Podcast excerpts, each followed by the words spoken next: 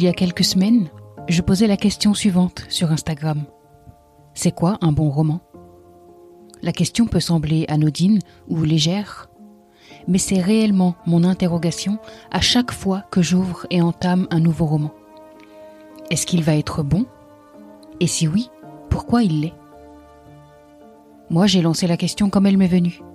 J'ai ouvert Canva, j'ai posé mon interrogation, je lui ai ajouté une petite touche de couleur en fond, et je vous l'ai soumise. Alors venez, on en revient d'abord à vos réponses.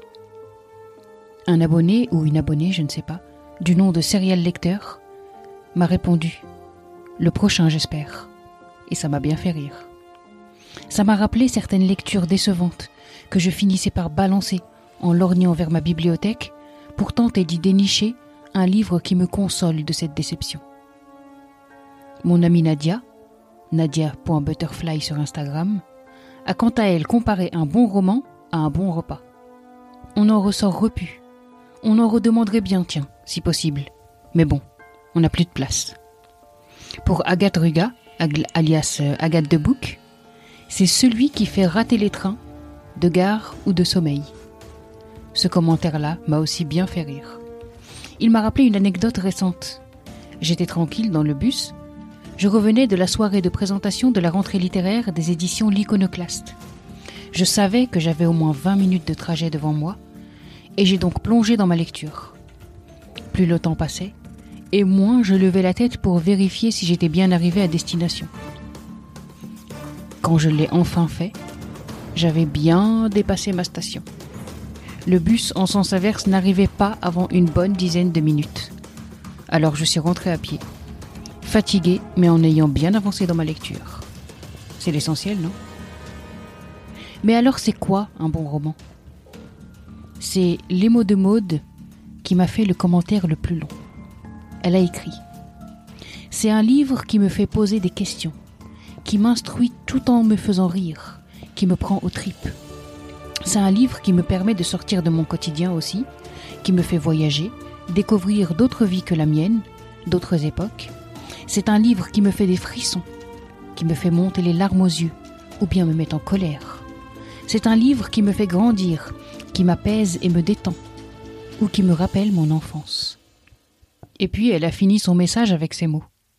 Ah là là, j'ai hâte de retomber sur ce genre de livre. Ça fait quelques mois que je lis des livres qui ne me parlent pas plus que ça, malheureusement. Oui, il y a des périodes comme ça, où chaque livre qu'on ouvre nous semble fade.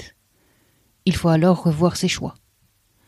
Parce que pour Neila.smr, un bon roman fait voir l'invisible, ce que nous ne savons pas percevoir et qui pourtant existe parce que l'écrivain est un voyant, littéralement, dans une foule d'aveugles. Oui, oui, rien que ça. Sarah, alias des Arabic Novels, estime, elle, qu'un bon roman vous fait traverser une vie à la fois proche et loin de celle que vous vivez. Et ça m'a fait penser à ma lecture d'Americana, la toute première lecture. Parce que oui, entre-temps, je l'ai lu et relu. Pas entier, hein, mais des passages conséquents. Ifemelu, l'héroïne de ce superbe roman, a beau être éloignée de moi, de par ses origines, de par son histoire, etc., je me suis maintes fois sentie très proche d'elle, et beaucoup des situations qu'elle vivait m'ont profondément parlé. Oui, j'ai traversé une partie de sa vie, et oui, elle m'était à la fois intime et lointaine. C'est ça la force des bons romans. D'ailleurs, pour l'autrice Sylvie Hiver, dont je vous conseille les romans historiques au passage, un bon livre, c'est celui dont on se souvient toute sa vie. Et vous êtes plusieurs à avoir abondé dans le même sens.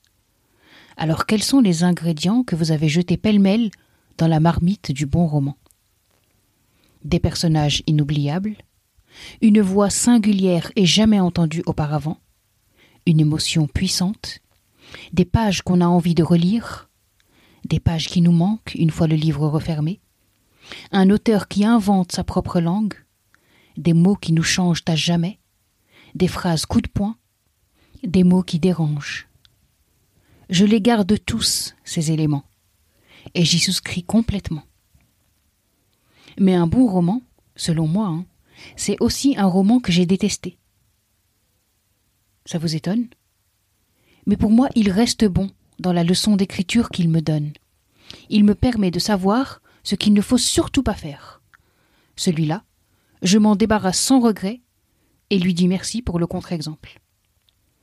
Mais le bon roman, celui dont on ressort chamboulé, retourné, émerveillé, c'est quoi? Quand je m'empare d'un livre, quand j'en rabats la couverture, que je passe la page de garde, la page de dédicace, la page d'exergue, et que j'atterris enfin sur les premiers mots, qu'est-ce que j'attends de l'auteur? Je veux que dès les premières lignes, il m'empoigne et me cloue littéralement.